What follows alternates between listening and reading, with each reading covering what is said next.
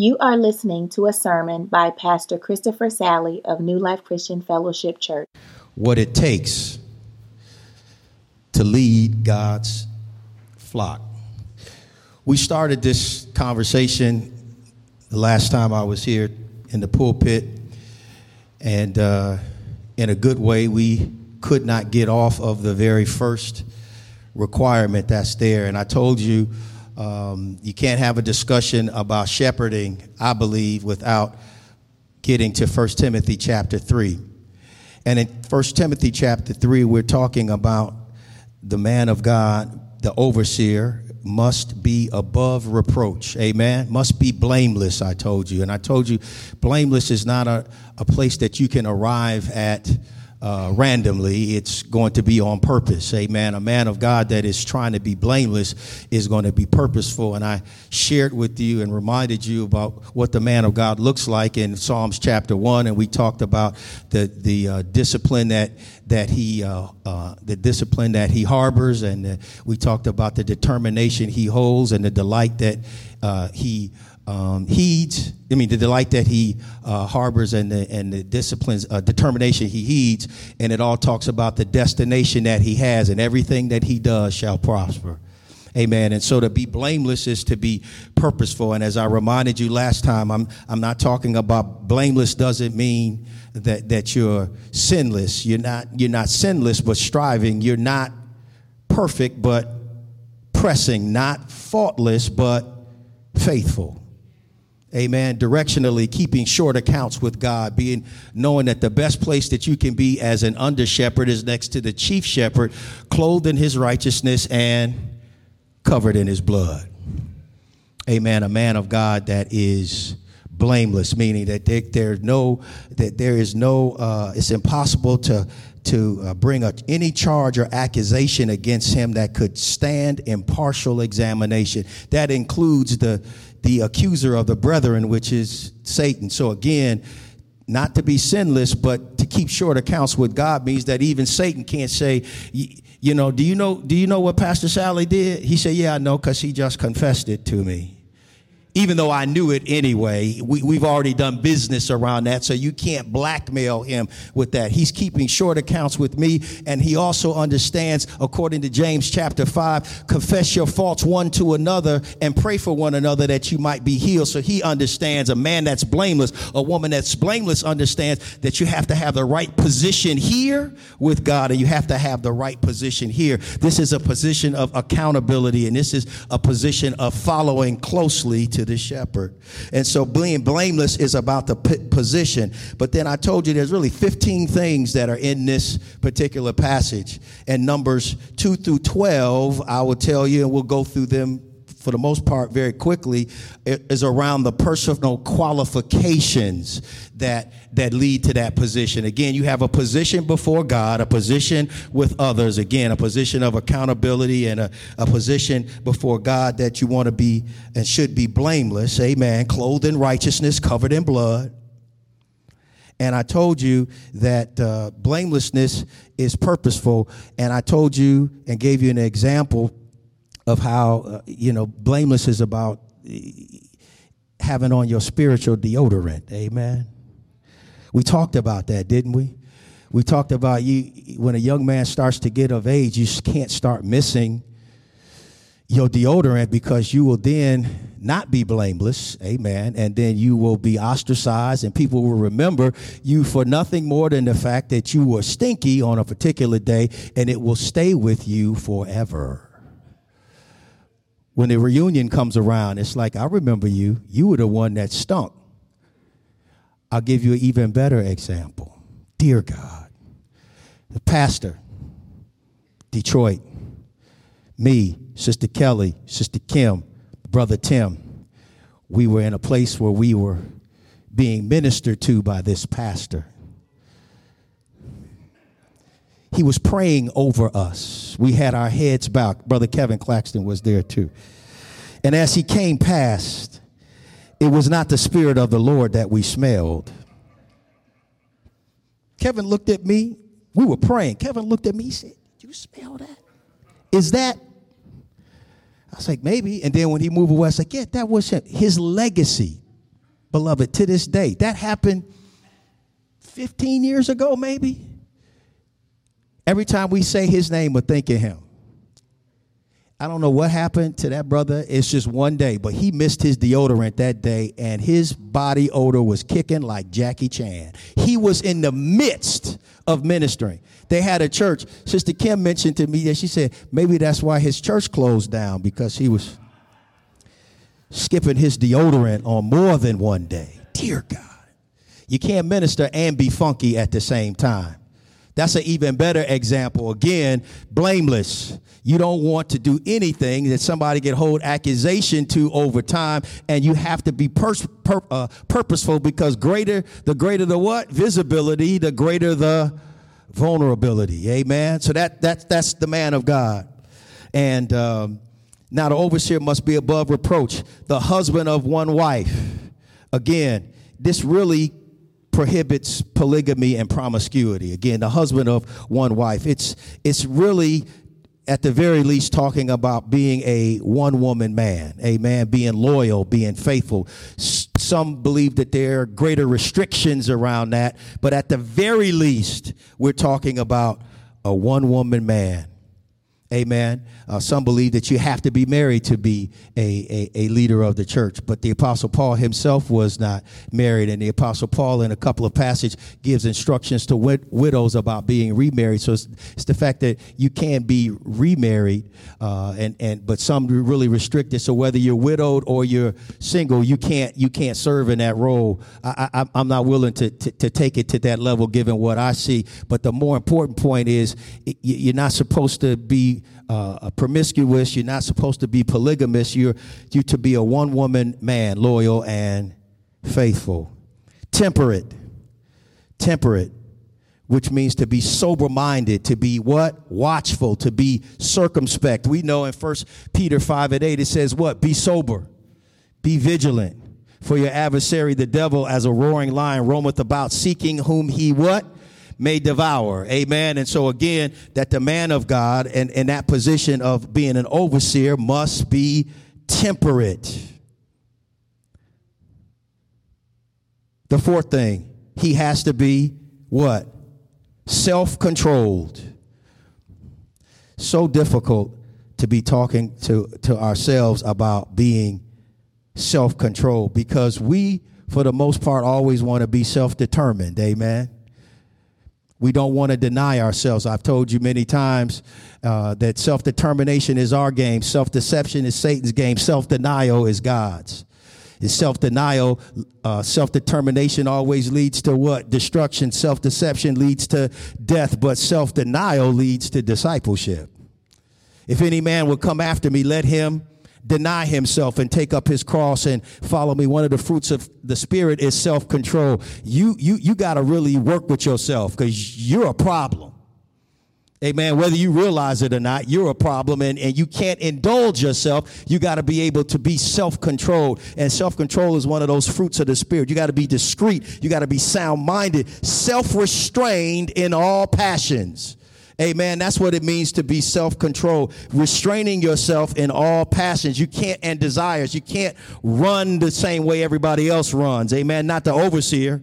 So then let us be not like, excuse me. So then let us not be like others who are asleep, but let us be alert and self control. For those who sleep, sleep at night. And those who get drunk, get drunk at night. But since we belong to the day, let us be self control, putting on faith and love as a breastplate and the hope of salvation as a helmet. That's what the Apostle Paul says in First Thessalonians. I do want you to notice this that the Apostle Paul is saying that to everybody. We're talking about the requirements of being an overseer, but it has great application for everybody in the body of Christ. Aspirationally, this is the standard for leadership, but it's also what we should be aspiring to as members of the flock of God. Amen it's not just for me, it's for you.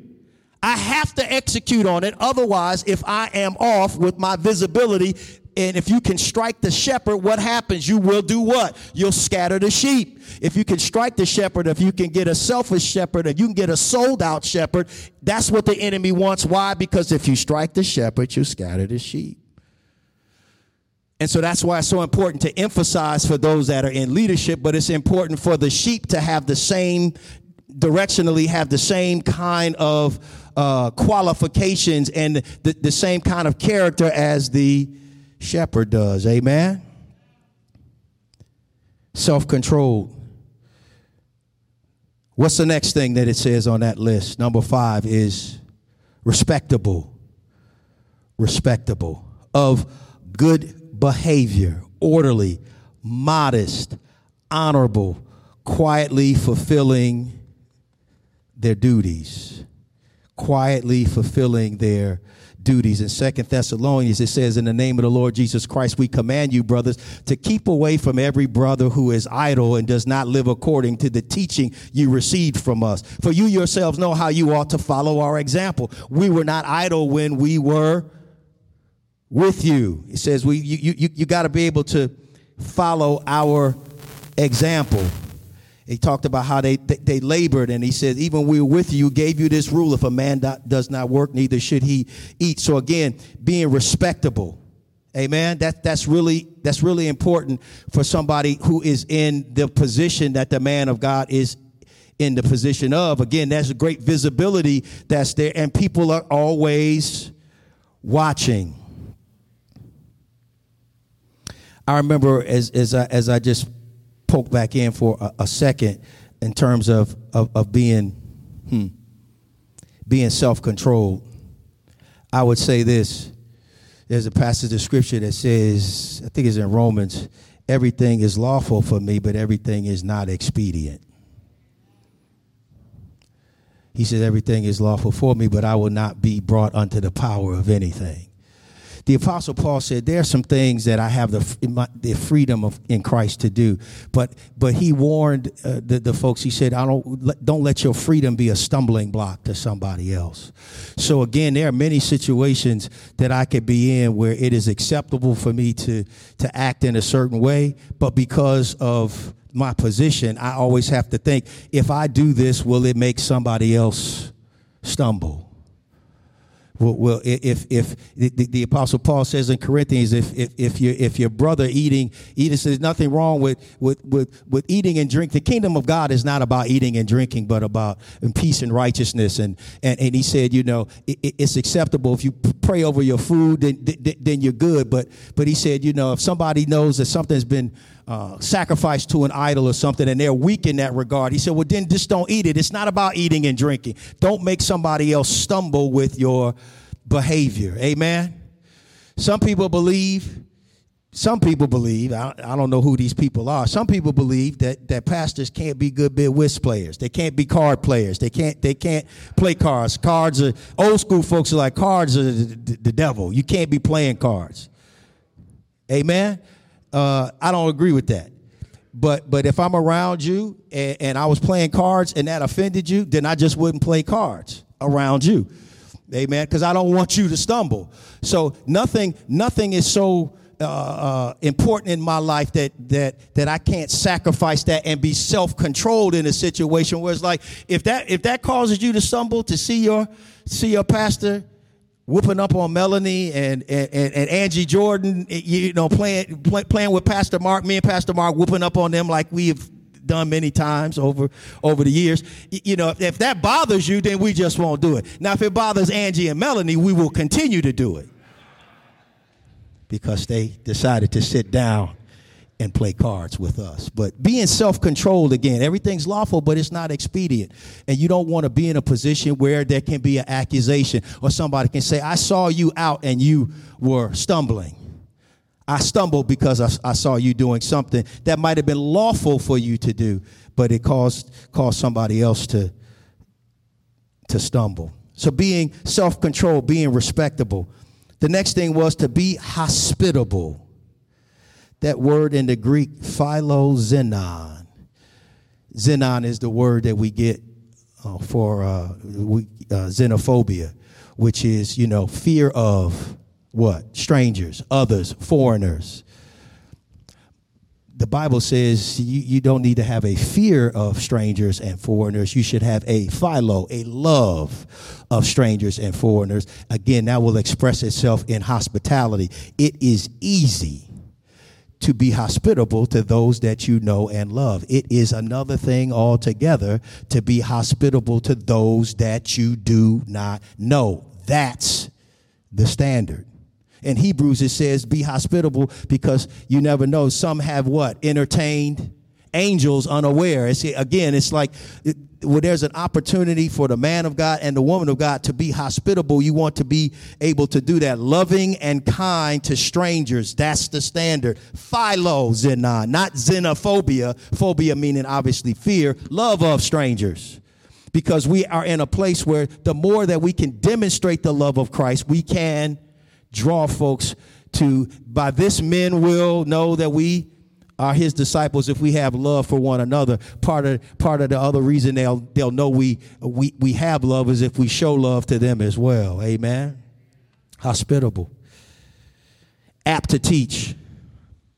We're going to put a pin in that because I told you and I promise you my one of my favorite passages of scripture was what? 2 Timothy 2, 23 through 26. Apt to teach right up the alley. And yes, once again, we're going to go over it. Why? Why, Peace Sal? Why? Because it's important. And I'm trying to be purposeful. And there's not a man in here that's been in men's Bible studies that should not know this passage backward and forward, but we're going to skip it for a second and go back to it. Not given to drunkenness. Amen. Be not drunk with wine wherein is excess, but be ye filled with the Spirit. Amen. The Apostle Paul, this, he said there's nothing wrong with taking a drink. Matter of fact, in First Timothy, he, he says to Timothy, drink a little wine for your stomach's sake. But obviously, there is a problem if you're drunk. I can tell you this if you don't drink, you'll never get drunk. But if you do drink, you would have to then be, uh, be able to apply what? Being what? Self controlled. You have to understand you cannot be in a place where the man of God cannot be drunk.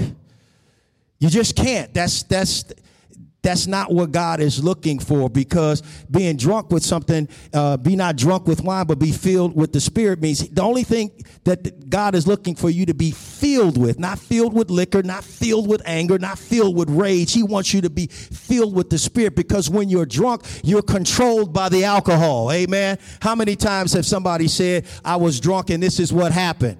It was the, it was the, the alcohol that did it. Sometimes people call it liquid courage because then you out in the streets running your mouth in ways that you wouldn't if you weren't drunk. Amen. Liquid courage. But but what the apostle Paul is saying, and the only thing I want you to be filled with and controlled with ever is the Holy Spirit. Let him lead you, let him fill you, let him control you, not something else. And so the man of God cannot be given to drunkenness, not violent often goes hand in hand with being drunk. you can't have a temper and a temper that causes trouble. Proverbs 17 and 14 says, starting a quarrel is like breaching a dam. So drop the matter before a dispute breaks out.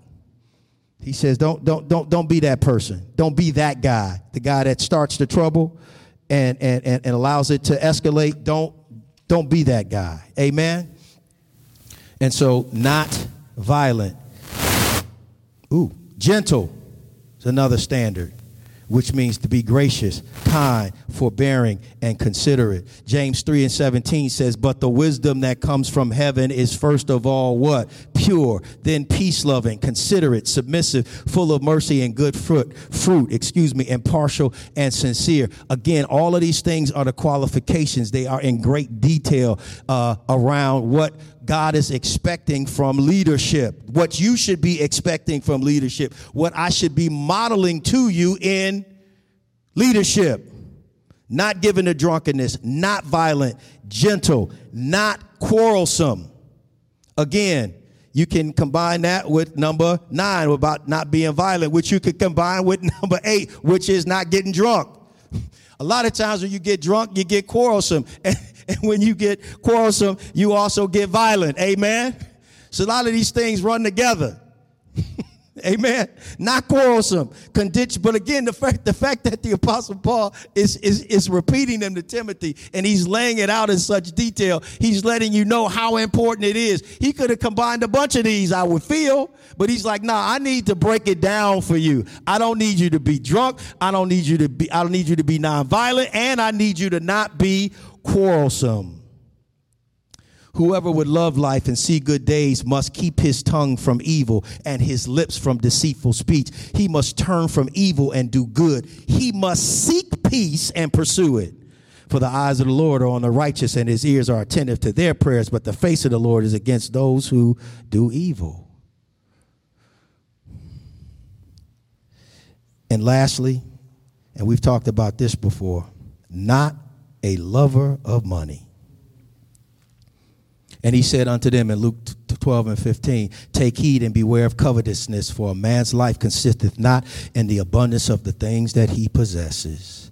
If that's your outlook, again, that's one way that you can become a, um, a uh, sellout shepherd. We talked about that a lover of gain or a lover, I mean, a lover of money or a lover of power. Those are the things that trip up people that are in a position of leadership. Amen. If you love power, that's going to be a problem. If you love money, that's going to be a problem. First uh, Timothy 6 says, For the love of money is the root of all evil, with which some, while who have coveted after, have erred from the faith and have pierced themselves through with many sorrows anybody that is not in it for the right reason is going to stumble on this requirement. If you love money, that's a problem. As I told you, you have to be in it for the outcome, not in it for the income. Amen. Not in it, I'm not in it for the income. I'm in it for the outcome. What's the outcome? The outcome is in 1 Peter chapter 5 when the chief shepherd returns and says, Well done. If that's not your motivation, it's going you're, you're likely to stumble. Amen. You got to be in it for the outcome, not in it for the income. That's what the apostle Paul is saying. So again, all of those requirements, 2 through 12, husband of one wife, temperate, self-control, respectable, hospitable, uh, not given to drunkenness, not violent, gentle, not quarrelsome, not a lover of money. But we skipped over apt to teach. Apt to teach is really second Timothy 2, 23 through 26. And again, I, I just got to spend just a few seconds just reminding you these are the real the real things that need to happen around this ability to teach. But foolish and unlearned questions avoid, knowing that they do gender strife. And the servant of the Lord must not strive, but be gentle unto all men, apt to teach, patient in meekness, instructing those that oppose themselves. If God peradventure would give him give them repentance to the acknowledging of the truth, and that they may recover themselves out of the snare of the devil who are taken captive by him at his will. It is showing us and reminding us. 2 Timothy 2 is showing us the promotion of truth. 2 Timothy 3 is showing us the power of truth. And 2 Timothy 4 is showing us the presentation of truth. It's showing us how we need to do what we need to do. How do you promote truth? You do it in such a way where you're apt to teach. And if you're going to be apt to teach, that means you have to be qualified to teach. Amen? You got to be qualified. You have to know the word of God. But it's just not that. But how do you interact this with gentleness and meekness? You understand that the people that you're trying to teach are opposing themselves. Amen. You've got to be skillful when you promote and present the word of God to people. Amen. What are you trying to get done? Are you trying to argue with people so that you show them how smart you are and how connected you are and how lost they are and how dumb they are? If that's what you're in it for, if you just want to debate people, if you want to embarrass people, you're not fulfilling what it means to be apt to teach. Because 2 Timothy 2 23 through 26 says the whole point of good teaching, the whole point is I'm not going to quarrel with you. I'm not going to uh, engage with you on Twitter when I can only use 150 characters. I'm not going to explain abortion and my position on that. I'm not going to explain what I think about major issues trying to tweet them. Because all I'm going to do is, is, is leave you in a place where you're probably more angry with me and not understanding what I'm trying to say. So I got to be smart. So do you. You got to be smart, apt to teach, patient, meekness, instructing those that oppose themselves. You have to look at people with compassion, not with judgment. It's a different perspective. It's a different interaction. It's a different disposition. It's a different application. Why? Because the two things you're trying to get done when you promote the word of God to somebody, you're trying to get them to repent and recover. What are the stakes? Recover themselves out of the snare of the devil who are taking them captive at his will. You got to see the folks around you as those that are are um, that are victims uh, uh, of what the enemy is laying down. That self deception combined with that self determination. Shit, I got to get them away from themselves. I got to help them with self denial. I got to show them that God loves them and wants to put them on a different trajectory. I got to show them, like according to John 17, when Jesus says, And this is life eternal, that they may know you, the one true God, and Jesus Christ, whom thou hast sent. That's eternal life. And when you're playing for eternal stakes, you got to understand that. This is about repentance and recovery. It's not about how smart you are. It's not about how lost they are. It's not about you showing them that you know more than them and that they're doomed and they're stupid. If you're doing that, you're not going to be able to, to, to meet the qualifications here. You got to come up strategically on the side. And as the apostle Paul says, I will become all things to all men that by all means I might win some. What can I build on? What can I build with? What do we have in common? What, what will spark your interest? I'm going to come beside you and I'm going to get you to a place where I'm going to be gentle and I'm going to interact with you in, in such a way that, that I'm trying to help you repent and recover, just like I did. Because, oh, but, but for the grace of God, go I.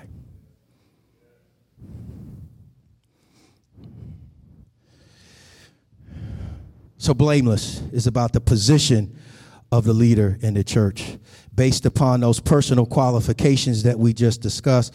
And they'll show forth in three distinct ways as we conclude. Three distinct ways is where they'll show forth. It'll show forth in his family interaction, the church interaction, and the community interaction. All three spheres of influence are terribly important for a leader for the man of God who is, is leading a flock family interaction, church interaction, community interaction. He must manage, verse 4, his own family well and see that his children obey him with proper respect. And it says, if anyone does not know how to manage his own family, how can he take care of God's church? And so you got to be able to observe my, my life and observe your leader's life and be able to say that there's demonstrated leadership in this sphere of influence. Otherwise, he, I'd be unfit for a larger context.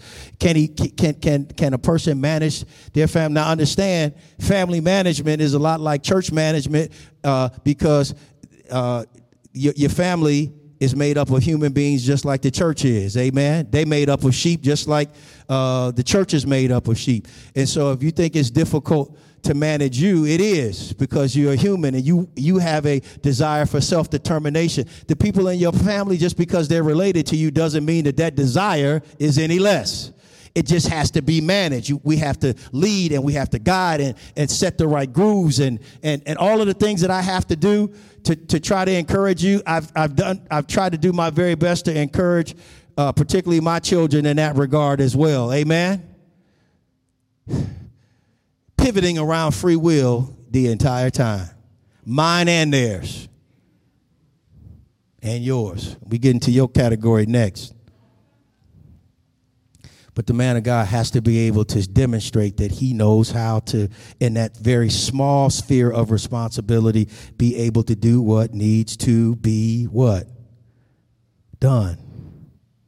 Have to be able to do what needs to be done. So, family interaction. And he says, then he must not be a recent convert. Amen. So, again, now you're talking about the church interaction. He says, otherwise, what? He may fall under the same judgment as the devil. What was, what was the judgment of the devil? Pride. Pride. He says if you if you get a recent convert, you're increasing the opportunity for pride and position and the adulation of the people to make you a sellout shepherd. Amen. Selling out for love of power and love of gain. You don't want that word. that word in the in the Greek is neophytos. But there's a very there's another word that is close to that. And when I give you this example, particularly that Jalen is here, this this is perfect. There's another word that we use in in, in Greekdom, in, in, particularly with, with Black Greeks, neophyte. Neophyte. Neophyte just means you're new. You just went over. Now I know what I looked like when I was a neophyte. Neophytes historically, and when you've been in, in you've been Greek for a while, you can tell a neophyte a mile away. Because typically they have on every piece of paraphernalia that they own.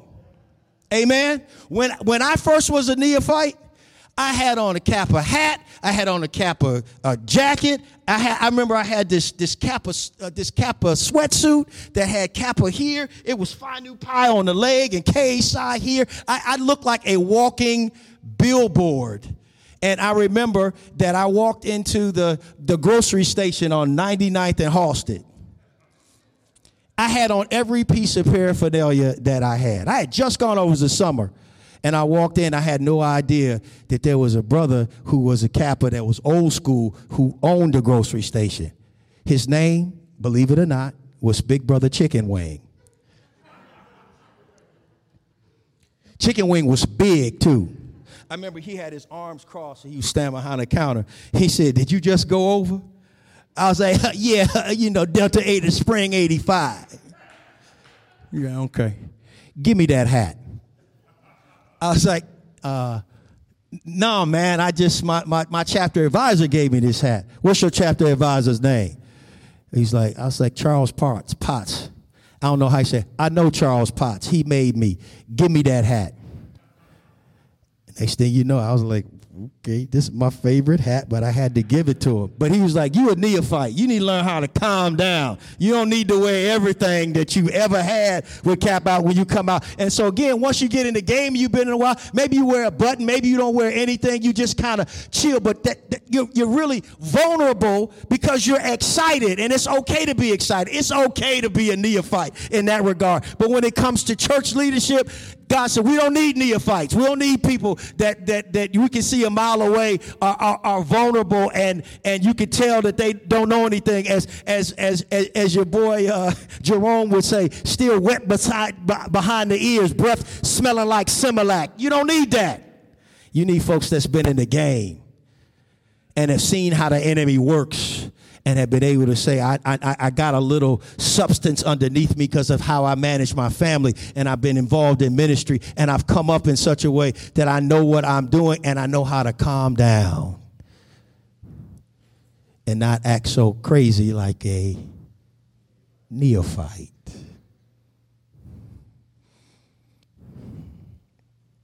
And lastly, community interaction is very important. So again, family interaction, church interaction. Why is community interaction so important? Because verse 7 says he must also have a good reputation with outsiders. Why would God care what your reputation was with outsiders? He cares because that's who you're supposed to be reaching.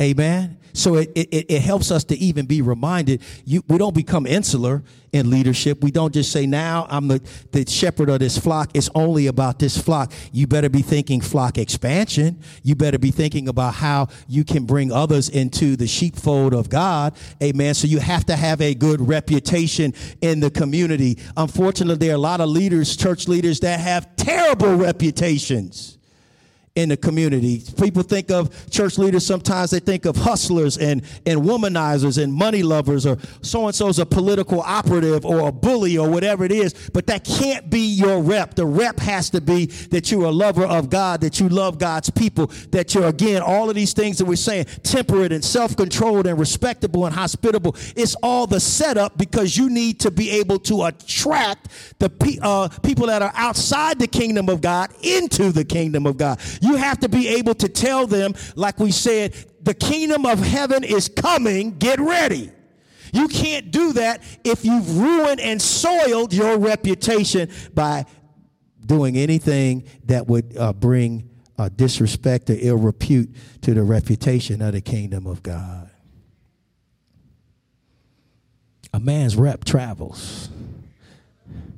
As Malcolm X and West Indian Archie talked about in Malcolm X, a man lives by his rep. West Indian Archie took his rep so seriously. His rep was that there was that he never had to write a number down. You could give him a number and he will remember it.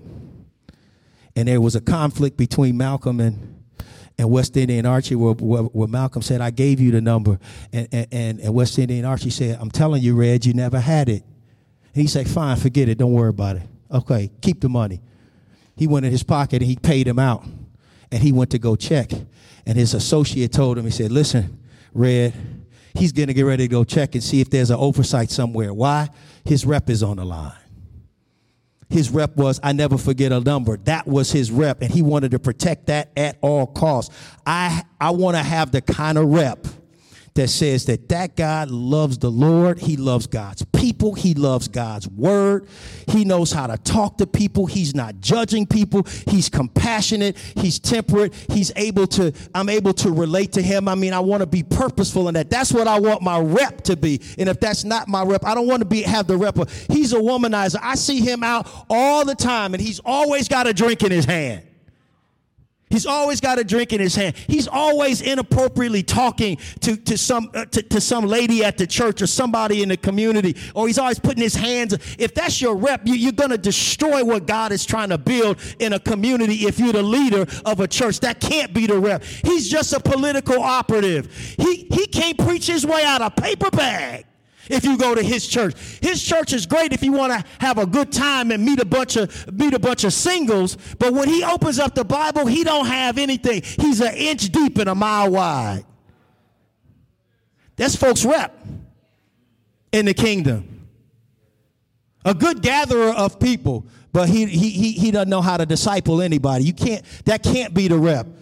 But there is a rep and everyone has one and a leader has one and you have to have the kind of rep that in the community it says he must have a good rep- a reputation with outsiders so that he will not fall into disgrace and into the devil's trap. You got to remember the devil is always looking to take occasion to knock off the leader and the man of god. Why? Because a stricken shepherd means scattered sheep and what it takes to lead God's flock is to be purposeful around that position based upon those com- those qualifications that lead to the right interactions, family interaction, church interaction, and community interaction.